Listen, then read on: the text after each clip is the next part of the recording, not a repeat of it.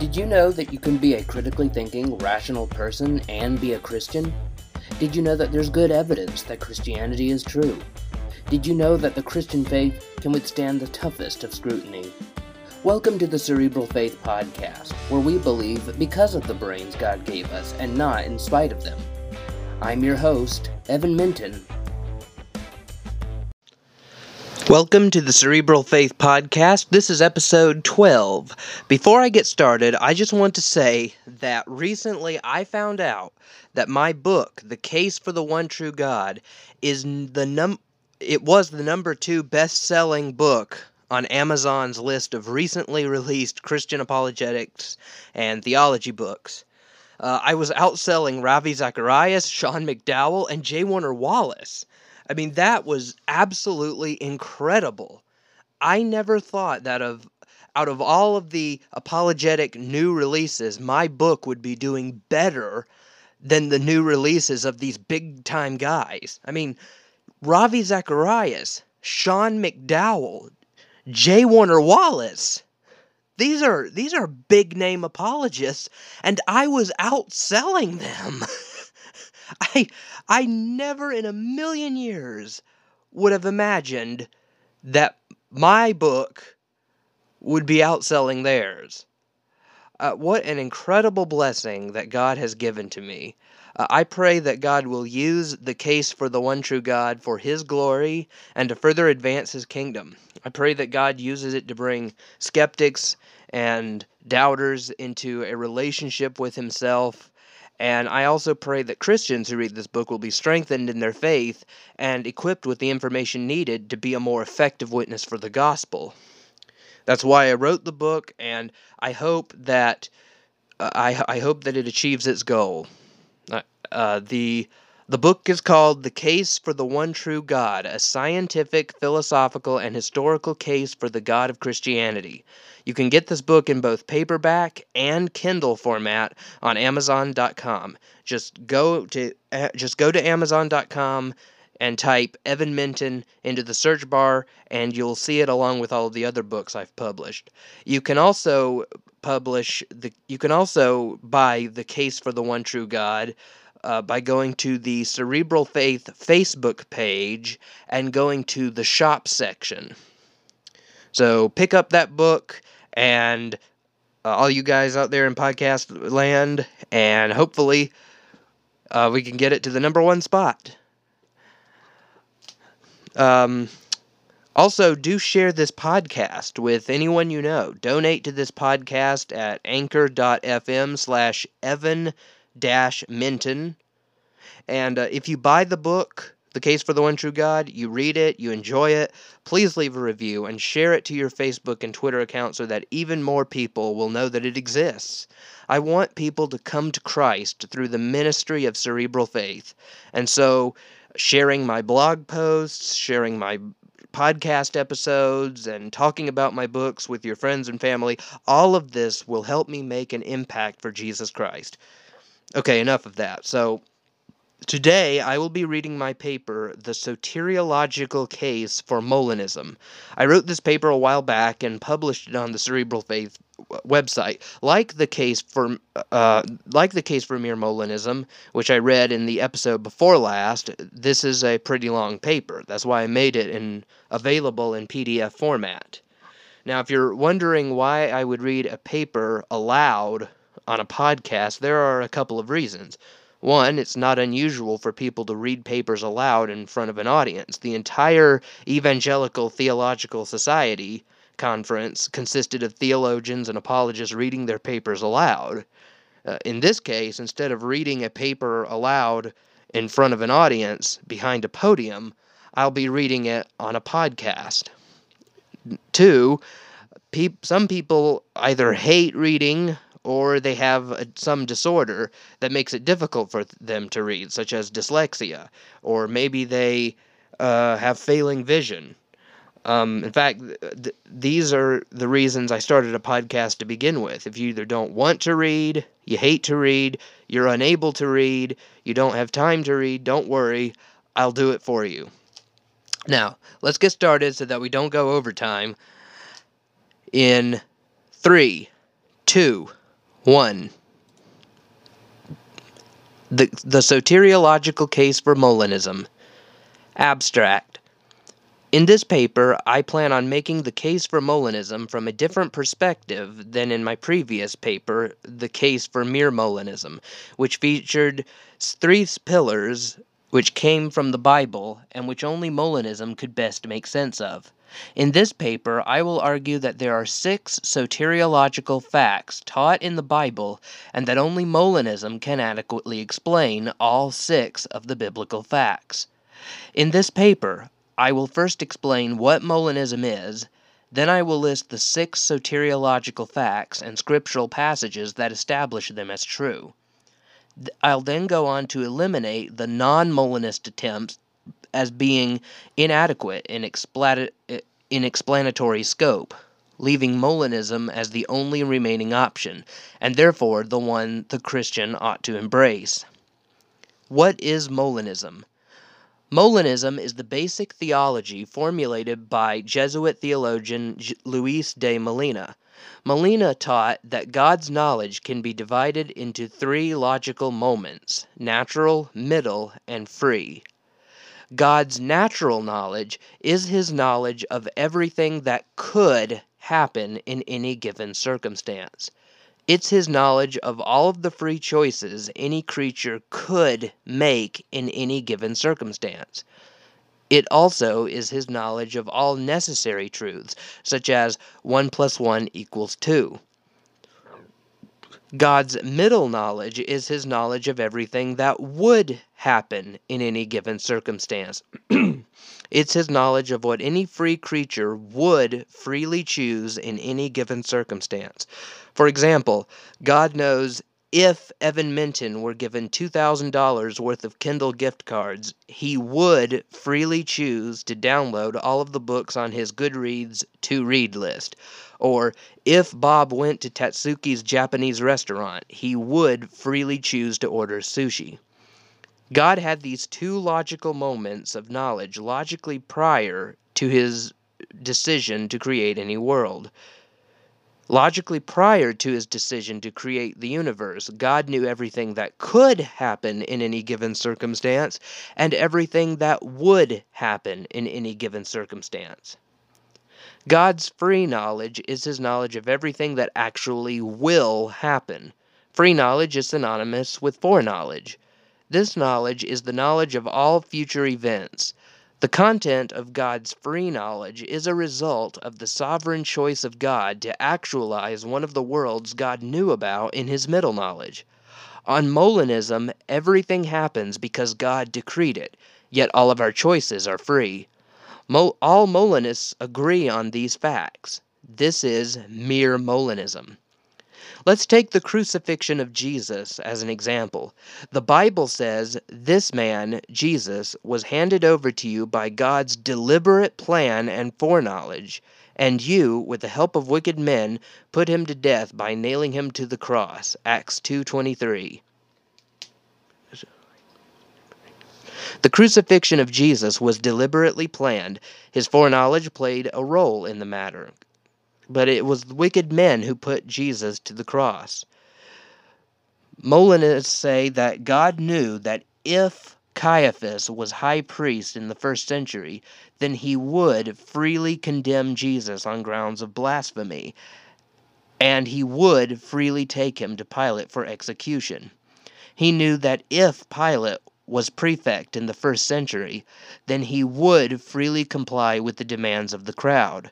And God knew that if Judas was born in the time and place that he actually was, then he would become Jesus' disciple for a while and would freely choose to betray Jesus to the Sanhedrin. God knew how all of these people would behave if he placed them in the time and places that he did. God decreed the whole thing but the libertarian freedom of the actors remained completely intact.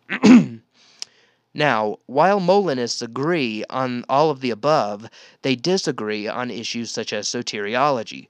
For example, Some agree that Jesus died for all people, while others hold to limited atonement. Some Molinists, Luis de Molina included, think Romans 9 is teaching unconditional election, while others think that it teaches corporate election. I fall into the latter category. Regardless of these differences, we all agree that God has natural, middle, and free knowledge, and that God uses these logical moments in his decision of creation to ensure that his sovereign ends are accomplished without violating human and freedom. Soteriological Molinism. In light of what I've just said, I will make some soteriological arguments that some Molinists will agree with and others will disagree with. Molinism is not a soteriological view, and I have just listed three biblical facts that all Molinists do affirm, and in fact is the reason why they are Molinists. I wrote this in The Case for Mere Molinism. However, my argument in this paper is that Molinism, and only Molinism, can best account for the soteriological facts that I have exegeted from the Scriptures. So even though Molinism isn't exegeted from the Scriptures, it is the only system that I can find that can account for what is exegeted from the Scriptures. The five facts below are 1. Total depravity, 2. Jesus died for all people. 3. God sends prevenient grace to all people. 4. Unconditional election. 5. Christ- true Christians can lose their salvation. And 6. True Christians will never lose their salvation. Let's look at each of these six biblical teachings. 1. Total depravity. The term total depravity makes it sound like people are as evil as they could possibly be, which obviously isn't true. The following quotation is taken from The Banner and is found in an article which is explaining the canons of Dort, especially canons 3 and 5. Article 4. Quote, the result of the fall is total depravity or corruption, by this is meant that every part of man is rendered corrupt. The canons say that man became involved in blindness of mind, horrible darkness, vanity, perverseness of judgment, became wicked, rebellious, obdurate in heart and will, and impure in his affection. There was no part of his nature that was not affected by sin. The word total must not be taken in the absolute sense, as though man is completely depraved. Man is not as bad as he can be. Article 4, which we hope to consider more fully later in the series, speaks of glimmerings of natural light which remain in man since the fall. God does restrain the working of sin in the life of man on earth, and sinful man has a sense of right and wrong. His corruption is total in the sense that there is no part of his being that is pure and holy, and the good he does is done for God and his and for his glory. End quote. Herman Hanko comments on this canon article saying, in this quotation, uh, quote, in this quotation, the distinction is made between total depravity and absolute depravity. Total depravity means that man is depraved in every part of his being. But while he is depraved in every part of his being, at the same time there remain in every part of his being remnants of good. Absolute depravity means that every part of his being is wholly bad. This distinction, therefore, is intended precisely to, re- to leave room for some good which man is able to perform, and this good is precisely the good of accepting with his will the offer of the gospel. That is precisely what our canons do not mean by total depravity. Now that we've described what the doctrine of total depravity is, does the Bible teach it? The answer is yes. The Bible teaches that human that humanity was created in the image of God. See Genesis chapter 1 verses 26 to 27 and Genesis 9 6. Good and upright, but fell from its original sinless state through willful disobedience. See Genesis 3, leaving all of humanity under the sentence of divine condemnation. As Romans 3:23 says, "For all have sinned and have fallen short of the glory of God." And Romans Romans 6:23a says, "For the wages of sin is death." And as Ephesians chapter 2 verses 1 to 3 says, "As for you, you were dead in your transgressions and and sins." You were dead in your transgressions and sins, in which you used to live when you followed the ways of this world and of the ruler of the kingdom of the air, the spirit who is now as at, at work in those who are disobedient. All of us lived among them at one time, gratifying the cravings of our flesh and following its desires and thoughts. Like the rest, we were by nature deserving of wrath. Romans chapter 3, verses 10 to 11 says, As it is written, No one is righteous, no, not one. No one understands. Scripture tells us, The heart is deceitful above all things and desperately sick. Jeremiah 17:9, confer Genesis 6:5, Matthew 19:17, and Luke 11:13. Indeed, human beings are spiritually dead in sins, Ephesians chapter 2 verses 1 to 3 and Colossians 2:13, and are slaves to sin, see Romans chapter 6 verses 17 to 20. The apostle Paul even says, "I know that nothing good dwells in me, that is in my flesh." Romans 7:18. the fallen, sinful state of man even prevents a man from turning to God in repentance without the aid of divine grace, which we'll discuss further below. Jesus said in John 6:44, "No one can come to me unless the Father who sent me draws him." Later Jesus said, "This is why I told you that no one can come to me unless the Father has enabled them." John 6:65. Indeed, if God were to leave us to our own devices, none of us would even seek his face. Romans 3:11. Our wills are bound by our depravity.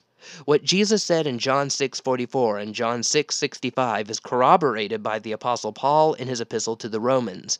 In Romans chapter 8 verses 7 to 8, Paul wrote, "The mind governed by the flesh is hostile to God. It does not submit to God's law, nor can it do so.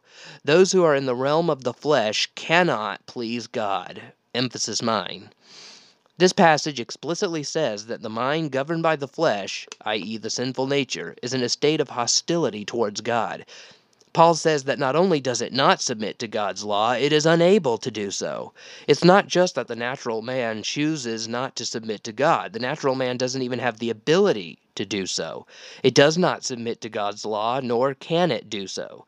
The NLT renders it this way For the sinful nature is always hostile to God. It never did obey God's laws, and it never will. The ESV renders it as For the mind that is set on the flesh is hostile to God, for it does not submit to God's law. Indeed, it cannot. Much more can be said about this doctrine, but I think enough has been said uh, that we can say with confidence that total depravity is a biblical fact.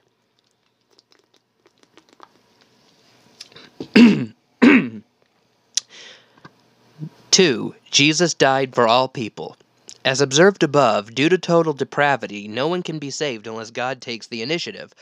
The good news is that since God is love, 1 John 4 8, 1 John 4 16, his mercy is over all that he has made. Psalm chapter 145 verse 9. He even loves his enemies. Matthew chapter 5 verses 38 to 44. God has therefore not left us to our own devices. He became a human being. See John chapter 1 verse 14, Philippians chapter 2 verses 5 to 8, and died on the cross to take our punishment on our behalf so that we wouldn't have to endure it. Isaiah 53, 1 Peter 3:18, 1 Corinthians 15:3. God became a human being and took the punishment we deserved. He took it on himself so that he wouldn't have to unleash it on us. But who did Jesus die for? Calvinists insist that Jesus only died for a select few, the elect. As Calvinist theologian John Owens put it, quote, and therefore, seeing he doth not intercede and pray for everyone, he did not die for everyone. End quote. But what does the Bible say? John chapter 3, verses 16 to 18 says, For God so loved the world that he gave his only begotten Son, whosoever believes in him will not perish, but have eternal life. For God did not send his Son into the world to condemn the world, but that the world might be saved through him. Everyone who believes in him will not perish, but whoever does not believe is condemned already, because he has not believed in the only Son of God. Emphasis mine. The Greek word translated world is cosmos, K O S M O S. Strong's Greek Concordance defines cosmos as the world, universe, worldly affairs, the inhabitants of the world, adornment. The word was most often used to describe either the entire planet, the entire universe, or all of the people in the universe. John 3 16 to 18 tells us who God loves the world. For God so loved the world that Jesus became a man. John chapter 1 verse 14, Philippians chapter 2 verses 5 to 8, and suffered a horrible death on the cross to take the punishment for our sins, so that if we believe in him, we will have eternal life. Who is a part of the world? Am I a part of the world? Are you a part of the world? Is Billy Graham a part of the world? Is Hitler a part of the world? What about Osama bin Laden? Was he a part of the world? Are all of the members of ISIS a part of the world? Is Richard Dawkins a part of the world? The answer is yes to all of those questions. Every human being is a part of the world. And therefore, not only does God love every human being, but He died for every human being. He died for the world. In one article, Jim Boucher responded to this argument with, quote, My dog is a part of the world too. This chair that I'm sitting in is uh, is a part of the world. Sin is a part of the world. Evan's simplistic argument is quite easily reduced to absurdity, unless you think that Simba, the dog, is going to be redeemed. End quote. This response on the part of Boucher is ridiculous. Uh, obviously, John 3 is not talking about inanimate objects or animals, but people in need of salvation. It is the sinners who are the in the world that Jesus speaks of when he says, For God so loved the world. Jim Boucher's uh, response is a silly misunderstanding at best, an intellectual dishonesty at worst. 1 Timothy chapter 2 verses 4 to 6 says, "This is good and pleases God our Savior, who wants all people to be saved and to come to a knowledge of the truth. For there is one God and one mediator between God and mankind, the, the man Christ Jesus, who gave himself as a ransom for all people." Emphasis mine. The word translated all people in this passage is antas anthropios. Antos is used in many places in the Bible. It's used in Romans 3 9, where Paul says, Jews and Greeks are all antos under sin. And in Romans 3:23 where Paul says all antos have sinned and fallen short of the glory of God. Who does want who does God want to be saved? All people. Confer 2 Peter 3 9. Who did Jesus die for? All people. This is a, in direct contradiction to the L in the Calvinist tulip, limited atonement, that says that Jesus only died for a select few. Let's look at a few more verses that clearly teach that Jesus died for the entirety of the human race. Jesus is the atoning sacrifice for our sins, and not only for ours, but also for the sins of the whole world. 1 John 2 2. But we do see Jesus, who was made uh, lower than the angels for a little while, now crowned with glory and honor because he suffered death, so that by the grace of God he might taste death for everyone. Hebrews 2 9. The Father has sent his Son to be the Savior of the world. 1 John 4:14, confer John 4:42. That is why we strive, we labor and strive because we have put our hope in the living God, who is the savior of all people, and especially of those who believe. 1 Timothy 4:10. And he died for all, that those who live should no longer live for themselves, but for him who died for them and was raised again. 2 Corinthians 5 5. Behold, the Lamb of God who takes away the sin of the world. John 1 29. I am the living bread that came down from heaven. Whoever eats this bread will live forever. This bread is my flesh, which I will give for the life of the world. John 6:51. Consequently, just as one trespass resulted in condemnation for all people, so also one righteous act resulted in justification and life for all people. Romans 5:18. And the Bible repeats over and over and over again who's who Jesus' death was intended for. The world, the whole world, all people, everyone, all. I don't know how the authors of, of Scripture could have made it I don't know how the authors of the scriptures could have made it the point any more clear. Yet Calvinists continue to insist that Jesus only died for the elect. Why? Space does not permit a thorough look into all of the various reasons various Calvinists have given for why these verses don't mean what they seem to mean, but I feel that this paper would be incomplete without examining at least a few of them. Objection 1. All people only means all kinds of people. Calvinists argue that what these passages mean when it says that Jesus died for all people is that Jesus died for all types or all kinds of people. By that, they mean that some people within every group on the planet. Jesus died for some Israelites, some Americans, some Mexicans, some Japanese, etc. In every group of people in the world. There are some in every group of people in the world there are some who are elect and it is these who Jesus died for, argues the Calvinist. These are the all people. It would seem obviously ad hoc to make such a suggestion unless someone gave a good reason for why this alternative interpretation should be preferred.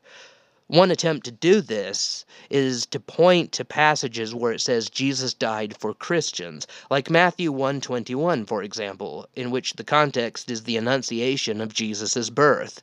Gabriel says to Joseph, "She will give birth to a son, and you are to name him Jesus, because he will save his people from their sins." Other examples inclu- include John chapter 10 verses 11 to 16 where Jesus says that he will lay down his life for the for his sheep. And Mark 10:45 where Jesus says, "For even the son of man did not come to be served, but to serve and to give his life as a ransom for many." I've had Calvinists point me to Matthew 121 and say, "See, it says his people, not everyone. Jesus didn't come to save everyone." I've had Calvinists point me to John chapter 10 verses 11 to 16 and say Jesus clearly said he laid down his life for the sheep, not the goats. And so, if we're to let Scripture interpret Scripture, these Calvinists argue, we see that in light of Matthew 2, uh, Matthew 1:21, John 10:11 to 16, and Mark 10:45, that Jesus only died for those whom would be uh, who would be Christians. What is the problem with this argument? The problem with these and virtually every other proof text for limited atonement that I've encountered is that they're completely compatible with the view that G- that Christ died for all humankind. Think about it. If Jesus died for literally every human being who ever was, is, or will be, wouldn't that include the elect? Wouldn't that include his people? Wouldn't that include the church? Wouldn't that include the goats? Moreover, would the entirety of humankind not be many people? The Son of Man came not to serve, not to be served, but to serve and to give his life as a ransom for many. All of humanity is many, many people. That's certainly not a few. It, this, if Jesus died for everyone, then that includes believer and non believer alike, obviously. For the Calvinist theologian to take scriptures which state that Jesus died for a particular group of people, his sheep, the church, etc., and conclude based on those texts that Jesus did not die for all is fallacious. In Galatians 2:20, Paul wrote, I have been crucified with Christ, and I no longer live, but Christ lives in me. The life I now uh, the life I now live in the body, I live by faith in the Son of God, who loved me and gave himself for me. In this verse, Paul didn't say that Jesus died for everybody or even other Christians. Paul said Jesus loved him and died for him. The life I now live in the body, I live by faith in the Son of God, who loved me and gave himself for me. If a passage only mentions a specific group of people, and this must mean that Jesus only died for that specific group of people, then Galatians 2:20 must be saying that Jesus only died for Paul. The Calvinist reasoning is reduced to absurdity. Objection 2 the double payment argument. Classically formulated by John Owen, the double payment argument is that if, if God died for all people, yet sends some people to hell, then that means that their sins were paid for twice once in hell and once by Christ on the cross. This, Owen argued, entails that God has acted unjustly because God has punished sin more than the sin uh, deserved. When Jesus died, the blood of Christ was not automatically applied to everyone whom it was intended for. If that were the case, then even if Christ only died for the elect, the elect would be born forgiven. They would literally come into the world already saved. After all, Christ died for us long before we were even born. If all that needs to happen for our sins to be paid for is for Christ to die, then all of the elect come into the world already saved. They're already forgiven. They're just waiting to be regenerated and sanctified. That's all. To ask if Christ died for all, why aren't all sins paid for, is like asking if everyone is given a bar of soap, why isn't everyone clean? Because the blood of Christ, like soap, must be applied if it's to make a difference in, in our eternity. You can have soap offered to you, but if that soap is left unapplied, you're not coming clean. If the blood of Christ is not applied by faith, we're not coming clean. Acts chapter 16, verses 29 to 31 said, The jailer called for lights, rushed in, and fell trembling before Paul and Silas. He then brought them out and asked, Sirs, what must I do to be saved? They replied, Believe in the Lord Jesus, and you will be saved, you and your household. Romans chapter 10 verse 9 says that if you confess with your mouth Jesus is Lord and believe in your heart that God raised him from the dead, you will be saved. Given that the atonement isn't applied to a person until that person receives Christ as their personal Lord and Savior by faith, then the double payment argument is fallacious. Suppose this person never receives Christ by faith, then the blood is never applied. The person goes to hell and pays for his sins. Christ will only be registered as a person's substitute if they have faith in him. In one sense, then, the atonement is limited. It's limited in the actual application, but it's not limited in the potential application. That is to say, it's only applied to the elect, but it could be applied to everyone if everyone would just turn to God. If it isn't actually applied, then the debt isn't paid. The person who goes to, to hell has their sins paid for once. Objection 3 The Jesus didn't pray for the whole world argument. Tony Lee Ross Jr. of Sinners in the Hands of an Angry blog brought this argument up in our 2015 debate on free will. His argument was that in John 17:9 Jesus says, I pray for them. I am not praying for the world, but for those you have given me, for they are yours. Jesus says he's not praying for the world, but only those the Father has given him. Ross argued that if Jesus wanted everyone saved, he would have prayed for the world, but he didn't, which suggests he only cares about the elect. I don't think this is any more successful than the previous objections were. The fact that Jesus says he's not praying for the world in John 17:9 doesn't necessarily mean he doesn't desire the salvation of the world. For one thing, the, one of the most basic rules in biblical hermeneutics is to interpret unclear passages of Scripture in light of the clear. We've seen over and over and over and over again that the Bible teaches that God loves the world. John 3:16. This love for the world is why he is not willing that any should perish, but for all to come to repentance. 2 Peter 3 9. And that explains why Jesus became incarnate and died for the sins of the world. John 3:16, 1 John 4:14, John 4:42. The whole world. 1 John 2 2. Everyone, Hebrews 2 9, which means all people. 1 Timothy 2 6. Passage after passage after passage expresses God's universal love for all, God's universal salvific will, and God's universal provision in the atonement. Therefore, however we interpret John 17:9, we should interpret it in light of the boatload of passages that affirm that yes, God does want the world saved. But how should we interpret this passage? I think that one way to look at it is to, is that Jesus isn't saying anything about whom he wants saved, but he's saying that he's not currently praying for the world. Jesus said, "I am not praying for the world." In the present tense. Not I have not, or I will not, or I have never and will never pray for the world. We could look at this passage as Jesus saying that he isn't praying for the world at that moment. For all we know, Jesus might have prayed for the whole world's salvation on different occasions, occasions we didn't even know about. After all, Scripture doesn't record every single word that has ever come out of Jesus' mouth, for example, from the time he was 2 to 33. He here lately, I, I've been praying for one specific atheist I've interacted over email. I don't pray for the souls of the salvation of souls of all people. I, I do in in general. Does that mean that I don't want all people saved? No, of course not. My lack of praying for the world no more indicates that I don't want everyone saved than it does Jesus. Moreover, we need to look at the context of the verse. When studying chapter 17, I noticed something interesting.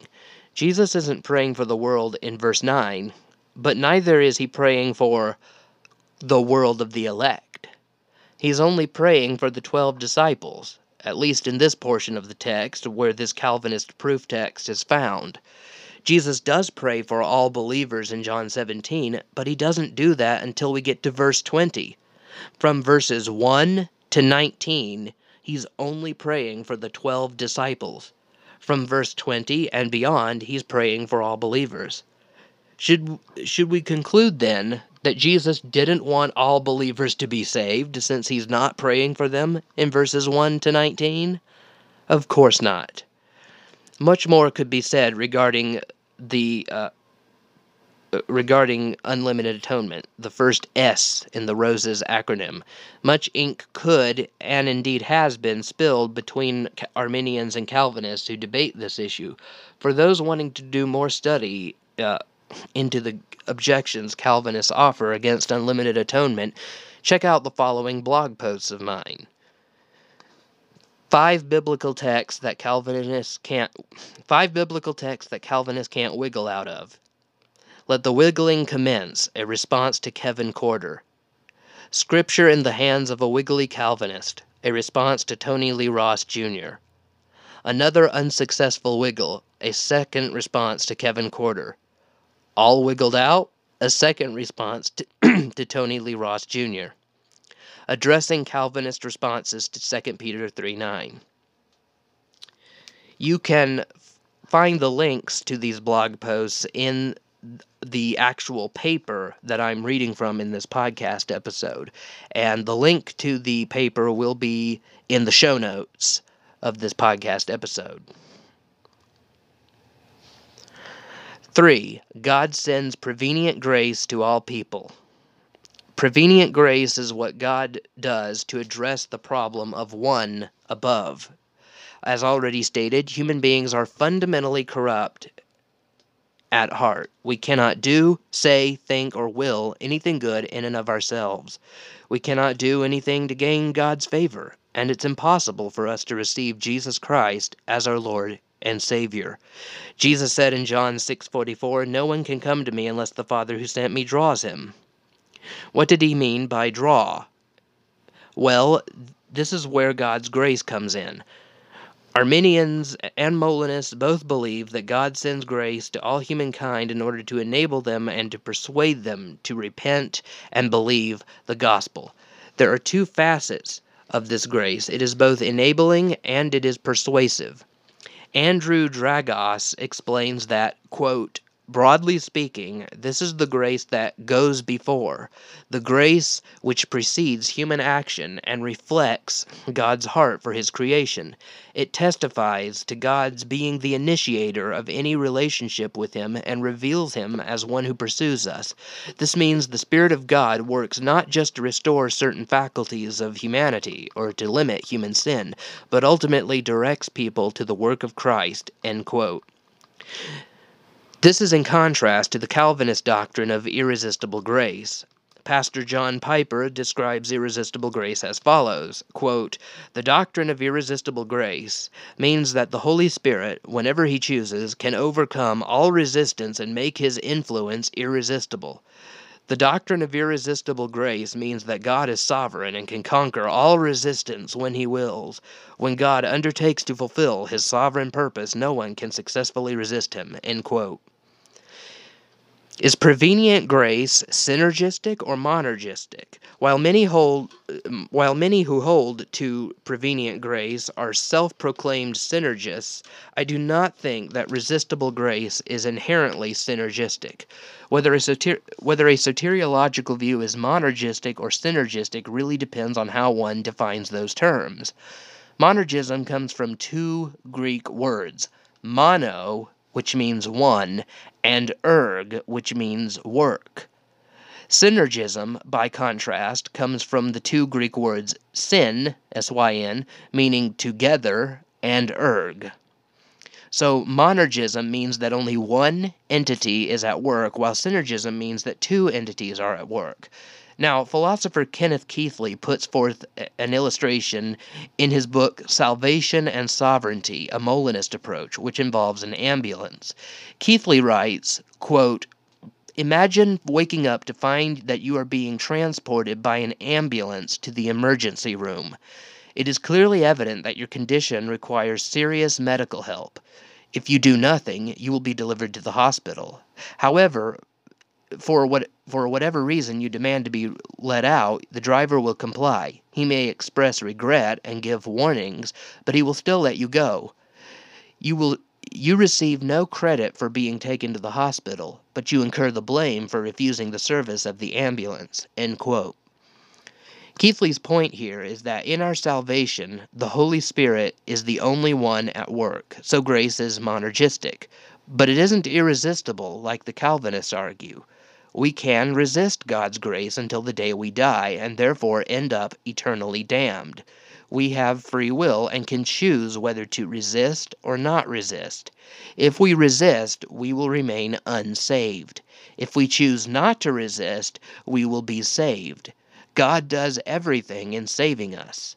You don't do anything to get saved, but you can do something to keep yourself from being saved, namely, resist the Holy Spirit. Any contribution you give is harmful.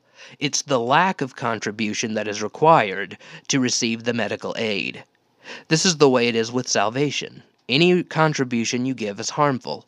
It's the lack of contribution or works and submission that or faith that is required. Does Scripture teach prevenient slash resistible grace, though?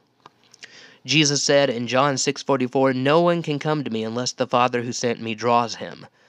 But fortunately for mankind, Jesus also said, "And I, when I am lifted up, when I'm lifted up from the earth, will draw all people to myself." John 12:32.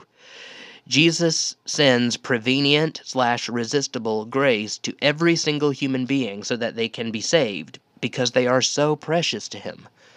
If the drawing of Jesus were irresistible, then universalism would result.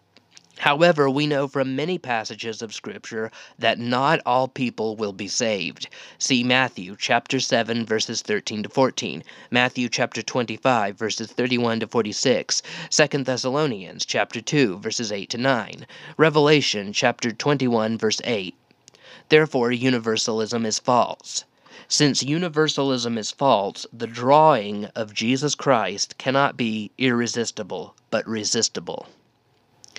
John 1, the very first chapter of John's Gospel, and the most glaring statement affirming Jesus' divinity, states in verse 7 that, uh, that John the Baptist uh, uh says about John the Baptist that he came as a witness to testify concerning that light, so that through him all might believe.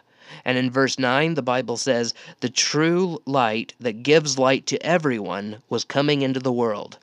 What type of light is being given to everyone? John Wesley said that this light that John 1 refers to, the light which is given to all men, is prevenient grace. In Acts chapter 7, Stephen had just been dragged in front of the Sanhedrin on the accusation that he repudiated the law of Moses and had blasphemed God. Stephen then went through a very long recap of biblical history. At the end of his speech, he rebuked the religious leaders, saying, You stiff necked people, your hearts and ears are still uncircumcised. You are just like your ancestors. You always resist the Holy Spirit. Acts 7:51. Stephen says outright that the le- that the religious leaders were resisting the Holy Spirit. Stephen then Stephen says outright that the religious leaders were resisting the Holy Spirit. This is not compatible with the doctrine of irresistible grace. According to irresistible grace, the Holy Spirit cannot be resisted. As James White put it, quote, "The doctrine of irresistible grace is easily understood. It is when God chooses to move in the lives of his elect and bring them from spiritual death to spiritual life. No power in heaven or on earth can stop him from doing so." End quote. And as John Piper said, there, non Christians, resistance to the cross has been overcome because the call for God broke through their spiritual blindness and granted them to see it as wisdom and power. This is what we mean by irresistible grace. End quote. No power can stop God's grace from bringing a sinner spiritual life, James White says. No power on earth, he says. Piper said our resistance to the cross is overcome because God breaks through our spiritual blindness. But Stephen said explicitly that the religious leaders were resisting the Holy Spirit. Acts 7:51. How could the Sanhedrin resist that which is irresistible? In John 16:18, Jesus said that the Holy Spirit has come to convict the to quote convict the world concerning sin and righteousness and judgment end quote. Again who is a part of the world? Me and you and every person you've ever met and will meet. If it's a human being and they're on this planet they're a person the holy spirit has come to convict. Obviously this convicting is this convicting isn't an irresistible convicting or else again everyone would fall to their knees and ask christ to forgive them Titus 2:11 says, "For the grace of God that brings salvation has appeared to all men." This passage says that God's grace has appeared to all men, not some men, not elect men, but all men. Now, if this grace which appeared to all men were an irresistible grace, then all men would be saved. That's universalism. But Matthew chapter 7 verses 13 to 14, Matthew chapter 25 verses 31 to 46, 2 Thessalonians chapter 2 verses 8 to 9, and Revelation 21 8 give us reason to believe that universalism is false. While God wants all people to be saved, not all will be saved. Therefore, the grace of God that appeared to all men must be a resistible grace. Jesus laments in Matthew 22:37, "Jerusalem, Jerusalem, you who kill the prophets and stone those sent to you, how often I have longed to gather your children together as a hen gathers her chicks under her wings, and you were not willing." This verse and its parallel in Luke's Gospel clearly state that Jesus wanted to save Jerusalem, but that they were not saved because they were not willing. This also hints at the, re- at the resistibility of God's grace. Such lamenting over the non salvation of anyone on God's part doesn't make any sense if God's grace is irresistible. If the Calvinist view is correct, if Jesus wanted these people saved, all he would have to do is zap them with the irresistible grace, and they would be saved. But here it seems that the people of Jerusalem have a choice as to whether they accept Christ or not. Even though Jesus wanted these people saved, he wanted to gather them together as a hen gathers her chicks under her wings. The only reason Jesus didn't get what he wanted was of, was that of a free decision on Jerusalem's part. Biblical fact 4 Unconditional election. Unconditional election is the teaching that before God created the world, He chose to save some people according to His own purposes and apart from any conditions related to those persons. God elects and predestines some individuals to salvation and others to damnation. Now, in light of all that I've said about God loving all people, Jesus dying for the world, and sending God's and sending grace to all the world's inhabitants, that I include this as a soteriological fact will strike Arminian and Calvinist alike as bizarre. However, while I agree that there is a prima facie contradiction between the Arminian between the Arminian tenets of my soteriology with this Calvinistic tenet, later in this paper I will argue that Molinism resolves the apparent conflict. The contradiction only exists on the surface.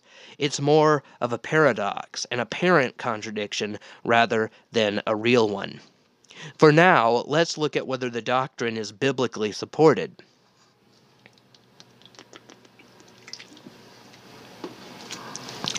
All things have been committed to me by my Father.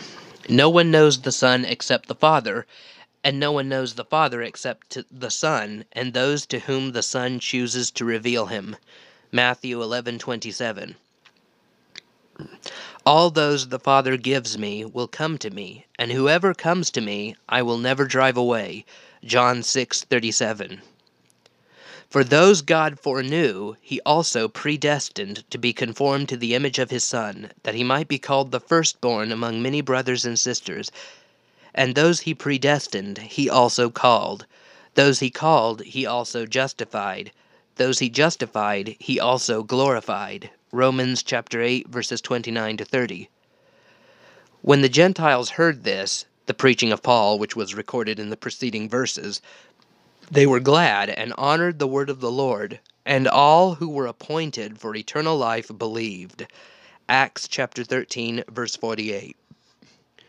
Praise be to the God uh, and Father of our Lord Jesus Christ, who has blessed us in the heavenly realms with every spiritual blessing in Christ. For he chose us in him before the creation of the world to be holy and blameless in his sight. In love, he predestined us for adoption to sonship through Jesus Christ, in accordance with his pleasure and will, to the praise of his glorious grace, which he has freely given us in the one he loves.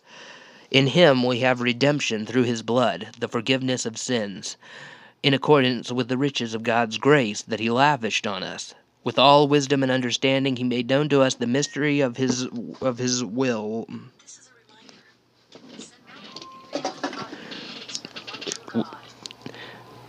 With all wisdom and understanding, he made known to us the mystery of his will according to his good pleasure, which he purposed in Christ, to be put into effect when the times reach their fulfillment, to bring unity to all things in heaven and on earth under Christ. In him we were also chosen, having been predestined according to the plan of him who works out everything in conformity with the purpose of his will, in order that we, who were the first to put our hope in Christ, might be for the praise of his glory. Ephesians chapter 1 verses 4 to 12. These texts are some of the passages that teach predestination. Now, classical Arminians interpret Ephesians 1 as teaching not individual election, but a corporate election. Corporate election can be understood by means of the following instruction uh, illustration. There's a train station with two trains scheduled to go in opposite directions one red train and one blue train. The destinations of both trains were predetermined and fixed prior to anyone arriving at the station. However, even though the destinations of the train were predetermined, the destination of the individual passengers were not. The passengers can freely choose which train they board. It is the trains that were predestined, not the individuals. Likewise, on corporate election, God has predestined two groups those who are in Christ and those who are not in Christ. You can choose whether you're inside the body of Christ or outside, but God has predetermined that the group of people who have faith in Christ will go to heaven, and the group of people that reject Christ is the group that goes to hell. However, He has not determined which individuals comprise each of the groups. I do think that election does have a corporate aspect to it. I think this is probably what Ephesians 1 is talking about, but I don't have I don't take a hard stance on that. The language of Ephesians 1 is ambiguous enough to support either individual election or corporate election. I definitely think that this is what Romans 9 is talking about. However, I don't think that corporate election is the whole story.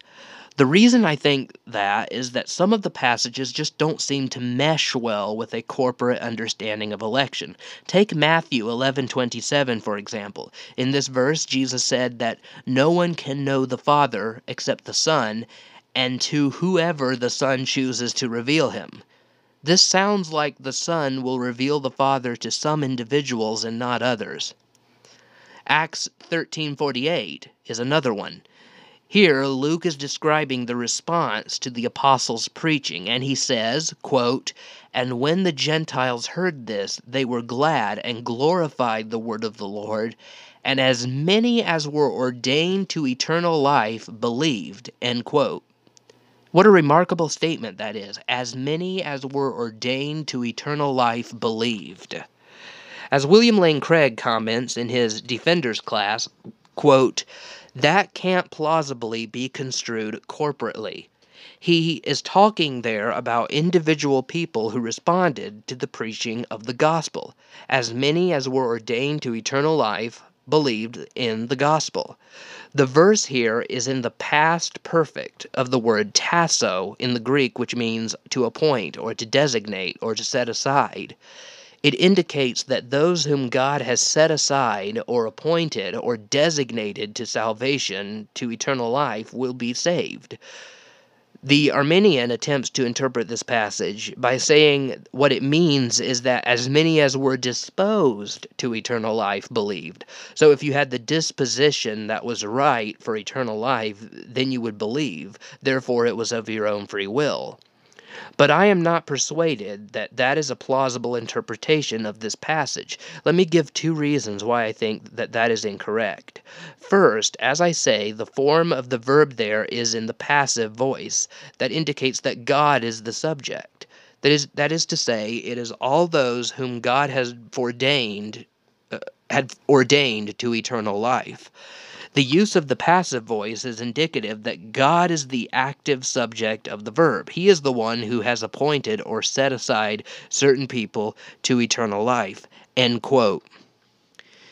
It is my conclusion that while Romans 9 teaches corporate election, and while Ephesians 1 may or may not be, the corporate election interpretation just won't work with Matthew 11:27 and Acts 13:48 election is both a corporate and an individual aspect. Moreover, there is no apparent reason why some should be ordained to eternal life and others aren't. Biblical fact 5 True Christians can lose their salvation. Can someone, after getting saved, turn their back on Christ and go back to living a life of unrepentant sin? Could a true Christian apostatize?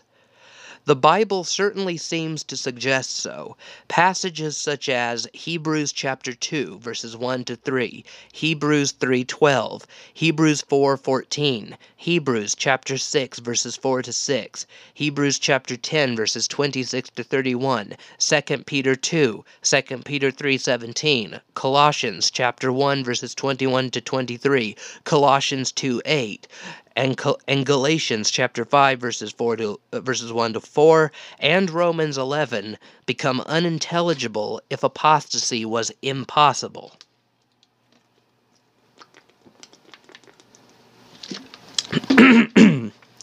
if apostasy is impossible, then the aforementioned passages warning against it they're warning against something that could never occur. In that case, why are they in Scripture? If falling away is really impossible, why would the Holy Spirit repeatedly inspire the New Testament authors to guard against it? Calvinist attempts to make these passages say something other than what they appear to be saying aren't very convincing. For example, some try to make these warnings against nominal Christians.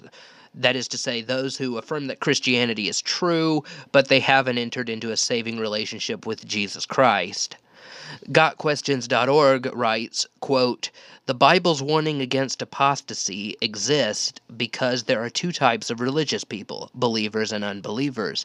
In any church, there are those who truly know Christ, and there are those who are just going through the motions. Wearing the label Christian does not guarantee a change of heart. It is possible to hear the word and even agree with its truth without taking it to heart. It is possible to attend church, serve in a ministry, and call yourself a Christian and still be unsaved. Matthew chapter 7 verses 21 to 23. As the prophet said, These people come near to me with their mouth and honor me with their lips, but their hearts are far from me. Isaiah chapter 29 verse 13, confer Mark 7 6. Mark chapter 7 verse 6. God warns the pretender who sits in the pew and hears the Sunday uh, and hears the gospel Sunday after Sunday that he is playing with fire. Eventually, a pretender will apostatize. He will fall away from the faith he once professed if he does not repent. Like the tares among the wheat, his true nature will be manifest. End quote. While I certainly don't dispute that there are people like Got Questions described above, I mean, hello, I used to be one of them. I don't find this explanation very plausible.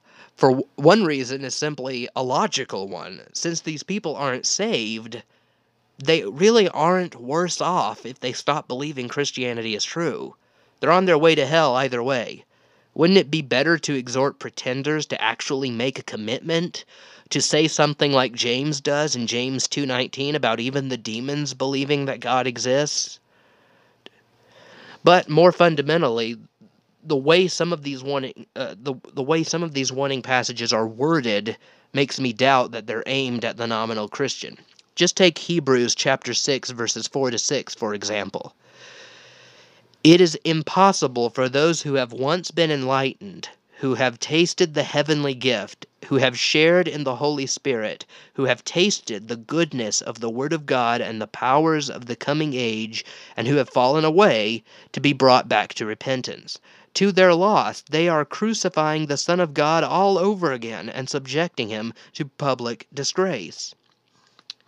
For one thing, there's the fact that the writer says that once they fall away, it is, quote, impossible to bring them back to repentance if these people weren't truly saved to begin with, then it makes no sense to say that they can be brought back to repentance. If they truly weren't saved, then they never really repented in the first place. There can't be a second repentance unless there is a first repentance. Moreover, it says that these people, quote, have once been enlightened. They have tasted the heavenly gift. They have shared in the Holy Spirit. How can a nominal Christian or a false convert be the type of person being described here? Are false converts spiritually enlightened? Have false converts tasted the heavenly gift? If Hebrews 6 is talking about false converts, then why does it say that they've shared in the Holy Spirit? A person who has been enlightened spiritually, has tasted the heavenly gift, and has shared in the Holy Spirit certainly sounds like a genuinely born again Christian to me. This does not at all sound like the type of person, this does not at all sound like a nominal Christian. If I were describe, to describe a nominal Christian, I would not use these terms. Biblical fact 6 True Christians will never lose their salvation. So once again, I'm going to sound like I'm contradicting myself. Stay with me. It it I it will all make sense in good time. While the Bible warns against apostasy in a variety of places, there are also passages that seem to suggest that true Christians will persevere in their faith. One passage that comes to mind is John chapter 10 verses 27 to 29. In this passage, Jesus says, "My sheep hear my voice. I know them, and they follow me. I give them eternal life, and they shall never perish. No one can pluck them from my hand. The, my Father, who has given them to me, is greater than them all, and no one is able to snatch them out of the Father's hand. Romans chapter 8, verses 38 to 39 says, for I am convinced that neither death nor life, neither angels nor demons, neither the present nor the future, nor any powers, neither height nor depth, depth nor anything else in all creation will be able to separate us from the love of God that is in Christ Jesus our Lord. Jude verses 24 to 25 says, To him who is able to keep you from falling and to present you before his glorious presence without fault and great joy, to the only God our Savior be glory, majesty, power, and authority, through Jesus Christ our Lord, before all ages, now and forevermore. Amen. Ephesians 1:13 says, "Having also believed, you were sealed in him with the Holy Spirit of promise." The word translated into sealed indicates full security. The believer has full security for their inheritance when they receive the Holy Spirit. 1 John 2:19 says, "They went out from us, but they did not really belong to us, for if they had belonged to, uh, to us, they would have brought pizza on their way back." no, okay, sorry. 1 John 2:19 says, "They went out from us, but they did not really belong to us. For if they had belonged to us, they would have remained with us, but their going showed that none of them belonged to us." Philippians 1:6 says, "Being confident of this, that he who began a good work in you will carry it on to completion until the day of Christ Jesus." John chapter 6 verses 39 to 40 says, "This is the will of him who sent me, that I should lose nothing of all that he has given to me, but raise it up at the last day. For this is the will of my Father, that everyone who sees the Son and believes in him should, should have eternal life, and I will raise him up at the last day. Which theological system can account for these six facts? Now that we've gathered the soteriological data to be explained, it is now time to figure out which theological system can best account for them all. If any theological system can explain more of the biblical facts than another, then it should be preferred. The one with the most explanatory scope is the one we should hold. Simple foreknowledge Arminianism? Arminianism is the soteriology that I held for most of my life, for uh, a lot of the reasons described above. Arminians affirm that humans have libertarian free will, that God loves all people and died on the cross for all people to be saved, and that God sends prevenient grace to all people to enable and persuade them to repent. Arminianism also teaches that true Christians can apostatize of their own of their own libertarian free will. As such, classic Arminianism, and here I mean classical Arminianism, can account for the for soteriological facts 1, 2, 3, and 5. 1, 2, 3, and 5. However, when encountering the biblical passages supporting 4 and 6, I found myself experiencing cognitive dissonance. Arminians reject unconditional election and individual predestination, and they also reject the doctrine of perseverance of the saints. Arminians favor instead the view that God elects individual on on the condition of foreseen faith or corporate election. uh, some Arminians say that that God elects individuals on the condition of foreseen faith. He foresees who will have faith, and he elects those people accordingly. In their defense, there does appear to be a biblical basis for this.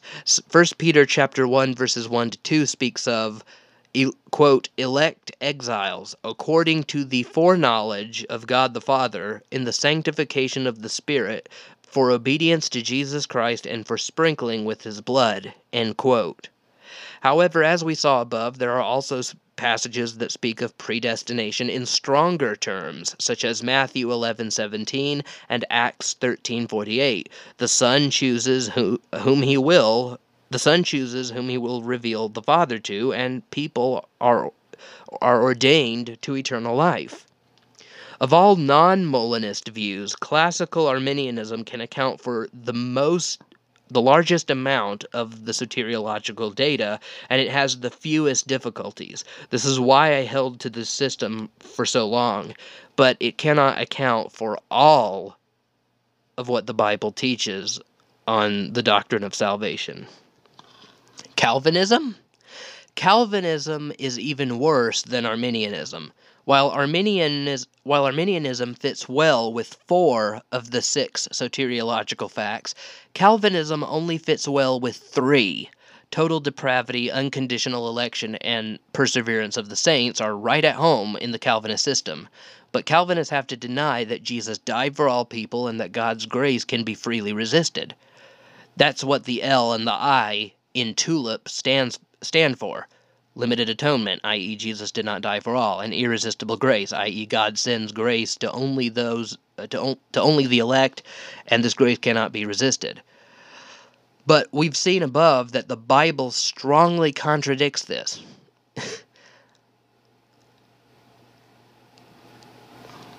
While I could be a three point Calvinist, I cannot be a five pointer. Pelagianism? In a guest post on cerebralfaith.blogspot.com, Martin Glenn explains that, quote, Pelagius was a 5th century monk and exegete who theologically articulated a common or aristocratic lay belief that was common in Rome at the time. The position was primarily as ascetic, meaning that it focused on obtaining virtue, the avoidance of vices, and the abandonment of comfort. Therefore, it isn't a wonder that the principal emphasis of Pelagius was to inspire people to do good. He was practical in focus, valuing the utility of a doctrine over consistency with orthodoxy. Unsurprisingly, Pelagius ended up abandoning certain important Christian truths to succeed. Pelagius ended up butting heads with the great theologian Augustine of Hippo. Though he historically vanishes before the matter is fully settled, Pelagius's t- teachings were condemned at the Council of Ephesus in 343 AD. Pelagians believe that humans are born morally neutral or good. Sin is something that we have to learn. As such, it is up to the person to choose the good and avoid what is evil. Semi Pelagians agree on this point, though sometimes they will admit to some damage or disability that exists in our souls, hindering the good. In other words, they often do believe in a sin nature, but still they believe we are born capable of doing good. End quote. Pelagianism denies total depravity, which is the first soteriological fact this paper unpacked. Molinism? Molinism can account for all six of the soteriological facts. As a Molinist, I hold that God wants all people to be saved, so he became a human and died on the cross to atone for the sins of every person in the world. However, due to our totally depraved nature, we cannot repent on our own. We need God to enable us and draw us to repentance. We can exercise our libertarian free will to resist this drawing and even after we get saved, we can we can freely choose to abandon Christ. These are soteriological facts 1, 2, 3, and 5. But what about unconditional election and perseverance of the saints? Facts 4 and 6. How does this work? If God really loves all people and wants all people saved, then how can He actively decree that some individuals go to heaven and others go to hell? Moreover, how can it be the case that you can lose your salvation and yet your salvation is eternally secure? Aren't these clear cut contradictions? Middle knowledge predestination. This is where Molinism comes to the rescue.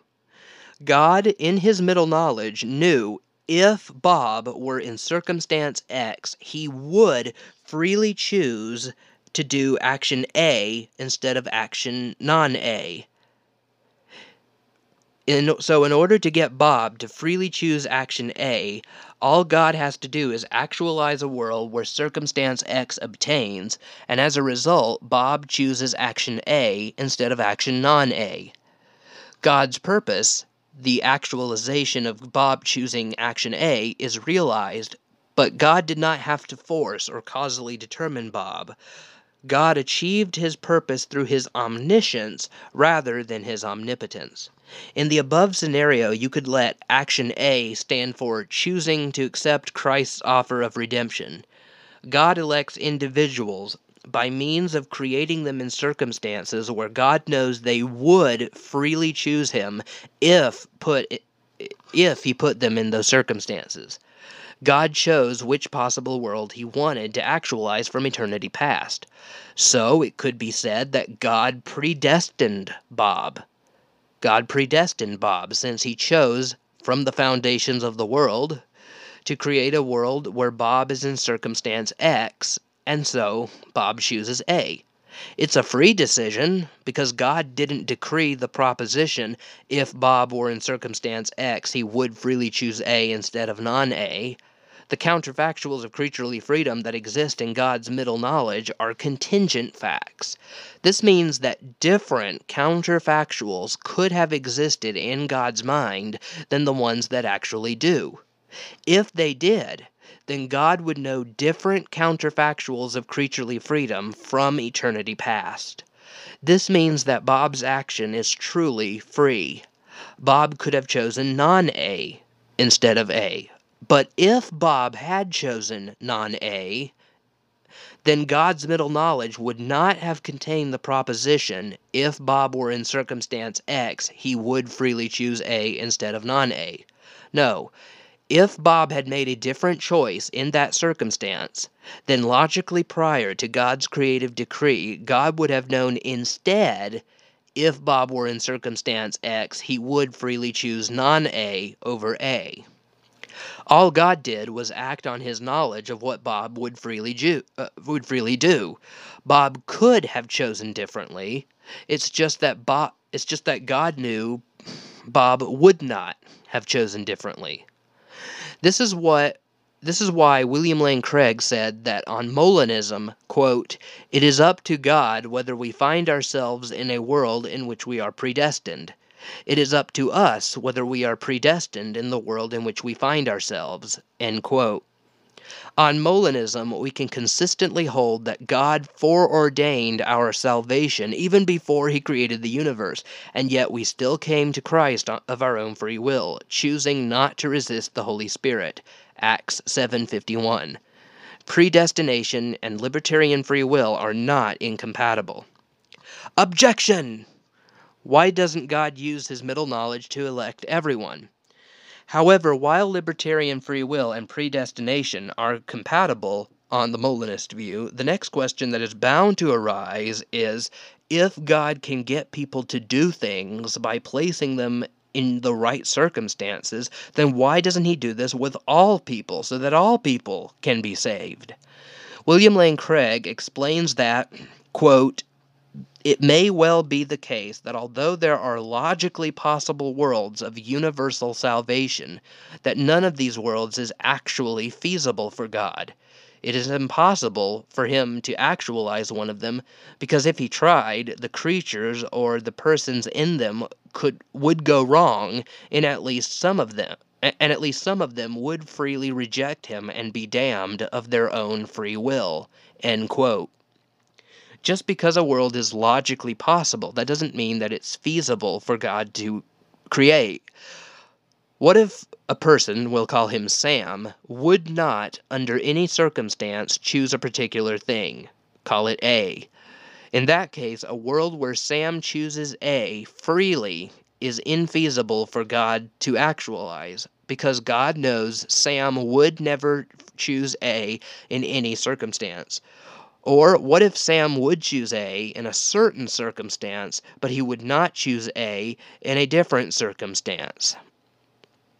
In that case, a world where Sam chooses A freely in the latter circumstance is infeasible for God to create, although a world where Sam chooses A in some other circumstance is perfectly feasible. Even though it's quite lo- even though it's logically possible for there to be a world where Sam freely chooses A, it may be infeasible because that is not the direction Sam exercises his will. In the case of salvation, and in the case where far more free agents are interacting with one another, it may very well be the case that many of the circumstances God knows would be adequate to extract a free response from different individuals are non compossible. That is to say, they can't all be cobbled together in a single world. A world where Sam chooses A in circumstance T is quite feasible, a world where Bob chooses A in the same world where Sam chooses A in circumstance T is infeasible. For if circumstance T comes about, Sam will choose A, but Bob will refrain from choosing A. If God actualizes circumstance S, Bob will choose A, but Sam will choose B. But what if God wants Bob to choose A and for Sam to choose A? If circumstance T negates Bob choosing A and brings about Sam choosing A, then a world where both Bob and Sam make the same choice in circumstance T is infeasible for God, even though it's logically possible. Of course, if you take the free will factor out and God steps in and makes either Bob or Sam choose what he wants, then the proposition Bob and Sam both chose A in circumstance T can come true. But it would still be the case that getting Bob and Sam to freely choose A in circumstance T is infeasible. So it very well could be the case that any world God actualizes which contains people with free will, there would always be some saved and some damned. It very well could be the case that any world God actualizes that contains people with libertarian free will, there would always be some saved and some damned. God double predestines uh, simply by choosing to create a world of free creatures. God desires all to be saved and to come to a knowledge of the truth, 1 Timothy 2 4. But it is infeasible for God to actualize such a world because in any feasible world there would be some who are not willing, Matthew 22 37. And God takes displeasure at that fact. See Ezekiel 18:23, Ezekiel 33:11. God had God created a different feasible world, different individuals would be saved and different individuals would be damned. Indeed, God could have actualized a world where many of the damned are saved and many of the saved are damned. Many many the uh, what I mean is many of those who are damned in the actual world could be saved in a different feasible world and many of those who are saved in the actual world could be damned in a different feasible world. Luis de Molina would agree with me. As Kirk MacGregor wrote, quote, Molina viewed no possible individual as bad enough so that she or he would freely spurn God's grace in every conceivable set of circumstances, and no possible individual as good enough so that she or he would freely embrace God's grace in every conceivable set of circumstances. God's possession of middle knowledge, logically prior to his making any decisions about this world, including who would be saved or lost, provides the key to God's sovereign individual predestination. Thus, for any possible individual, God has the power to elect, save, that individual by creating her or him in certain freedom preserving circumstances where God already knows she or he would freely uh, would voluntarily embrace His grace. And God has the power to reprobate, condemn that individual by creating her or him in other freedom preserving circumstances where God already knows she or he would voluntarily spurn His grace. And God has the power not to create that individual at all by actualizing other circumstances where the individual does not exist. This choice of circumstances leading to salvation, condemnation, or non existence is unconditioned by anything about the individual but depends solely on the sovereign will of God. End quote. Let me break away from the paper for a minute and, and let me say that all of the sources that I'm citing here, they're in the footnotes of the paper. So if you want to see the sources, go to the paper and go to the notes section. Okay, back to the paper. Objection. What about 1 Peter chapter 1 verses 1 to 2? Earlier in this paper, I said that Arminians believe in a sort of passive election. Well, some Arminians, uh, whereby God looks down the corridors of time, sees who has faith, and then chooses who is elect based on that. They get this idea from 1 Peter chapter 1 verses 1 to 2.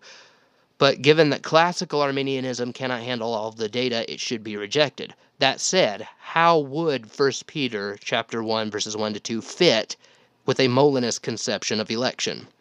I would say that election is based on, or better, is God's choice of which world to create. Uh, I would say that election is based on, or better is, God's choice of which world to create given God's middle knowledge.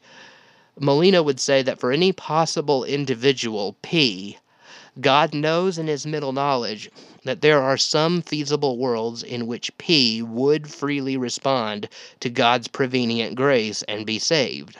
There are some feasible worlds in which P would freely reject God's prevenient grace and be lost. And there are some feasible worlds in which P would not exist. Assuming God chooses to create a world in the first category, that choice is his act of electing P. So election is conditioned on middle knowledge. But middle knowledge is a type of foreknowledge. It isn't knowledge of what you actually will do in the future, but it is a type it is a knowledge of what you would do in the future if in the future you found yourself in a particular circumstance. Perhaps this is why Peter chose to use that word foreknowledge of not what you actually were going to do, but foreknowledge of what you would do. what about the warning passages and the perseverance of the saints?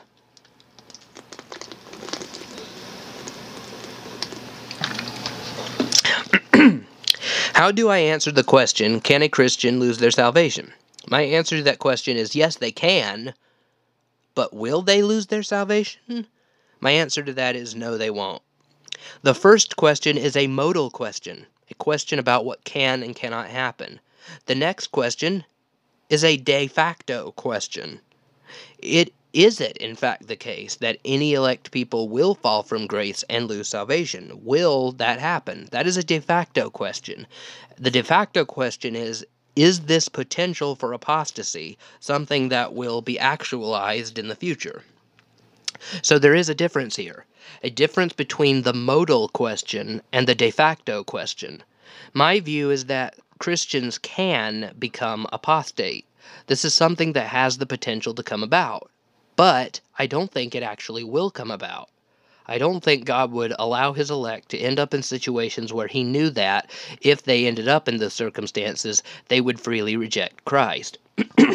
God uses means to keep the elect from persevering. Christians have the ability to exercise their free will to turn their backs on the Lord, but God gives plenty of warning passages because he knew that before creating the universe that if he put plenty of warnings in scripture not to fall away, then those who are truly saved would freely persevere in their faith.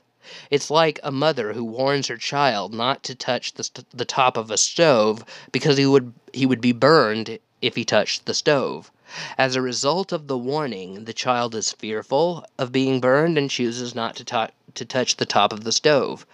And thus he never gets burned. I see these warning passages in Scripture in the exact same way. As a result, we can make sense of these passages telling believers to be careful not to turn their backs on Christ, while at the same time we can make sense of passages like 1 John 2:19, which essentially says that any anybody who abandons the Christian faith never belonged to Christ in the first place. Conclusion I would like to end this uh, treatise on the contribution of Molinism to soteriology with a quote from Kenneth Keathley. So, why do I embrace Molinism? Because, like the Calvinist, I am convinced the Bible teaches that 1. God is sovereign and, and his control is meticulous. 2. Man is incapable of contributing to his salvation or of even desiring to be saved. 3. Though God, through Christ, is author, accomplisher, and completer of salvation, i.e., salvation is a work of grace from beginning to end. And 4. Individual election is unconditional. And 5. The believer in Christ is secure. However, like the Arminian, I am also convinced the Bible teaches that 6. God is not the author, origin, or cause of sin. That is to, and to say that he is, is not just hyper Calvinism, but blasphemy. 7. God genuinely desires the salvation of all humanity. 8. Christ genuinely died for all people. 9. God's grace is resistible. This means that regeneration does not precede conversion.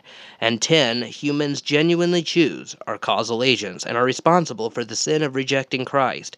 This means that the alternative of accepting Christ was genuinely available to the unbeliever. There is only one position that coherently holds to all 10 affirmations, and that is Molinism. End quote. In science, one should go with the hypothesis that has the greatest explanatory scope of the data. I think the same should go for theology, the mother of all sciences. Molinism far exceeds Arminianism, Calvinism, Pelagianism in explanatory scope in explaining the soteriological data. I became a Molinist because of its exhaustive explanatory scope, not only in the area of free will and divine sovereignty, but also in the area of soteriology. I didn't become a Molinist because I thought it was an interesting philosophy. I certainly don't see Molinism as a philosophical grid being laid over Scripture. While the Bible doesn't teach Molinism, it doesn't teach Molinism. It's the only theological system that can make sense of all that the Bible does teach. It is the most intellectually satisfying system that I have ever encountered. Unlike Arminians and Calvinists, I don't have to shoehorn any passage to fit my particular view. Molinism fits comfortably with all that the Bible has to say on the doctrine of salvation. Okay, I have once again gone way over the 60 minute limit.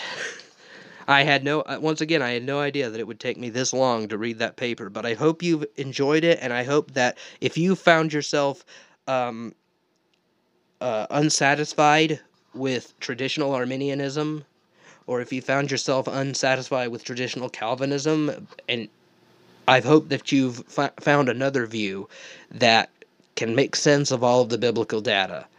Because if you're a Molinist, if you're a, if you're a classical Arminianism or a classical Calvinist, you have to explain away the other guy's scriptures.